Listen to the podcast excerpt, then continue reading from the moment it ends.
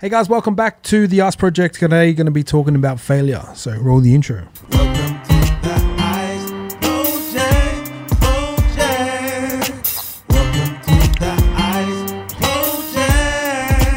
I think we need to start leaning in towards failure and seeing failure as a necessary path to success. Like, fail fast, fail often, but fail small. That's a really big, important one. Now, if you're an entrepreneur, if you've been in this game, you understand what it feels like to fail daily and just be like uh, day after day.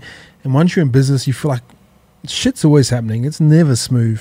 And when it is smooth, it's like, oh, it starts to get boring. You kind of want to be back in that point where it feel like you're drowning again. And, and it's, it's, you learn to like it. I don't think you never fall in love with it, but you understand it's a necessary part of the journey to get where you need to get to. And it's kind of like exercise. Like you don't necessarily always want to start, but once you get into a rhythm, you understand the importance of it, and the feeling after is what you're chasing. Now, if you fail fast, fail often, and fail small, the the feeling you're gonna get after is success.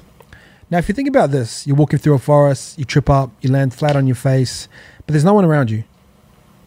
There's maybe a couple birds in the trees, uh, the sun's off into the distance. What do you do? You probably get yourself back up, dust yourself off, and keep moving forward. Keep going towards your destination. Now, say you're walking down the street, you trip up, you land on your face, and there's like 20 girls around you and they're laughing at you. What do you do? You start to feel embarrassed. You start to feel shamed. It might stop you from walking down that street again. Might stop you from going towards your destination. You might turn around and run back home.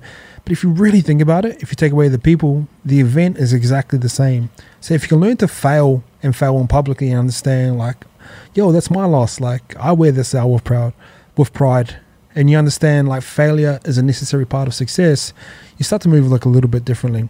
Now I come up with this analogy on the podcast, and it was from um, I was talking about failure, the analogy that I said was like you know when you go to an arcade or a Timezone, and um, you're playing games and you get those little tickets out. That's what life's like. Life's like playing these games, and every ticket that you get is like failure.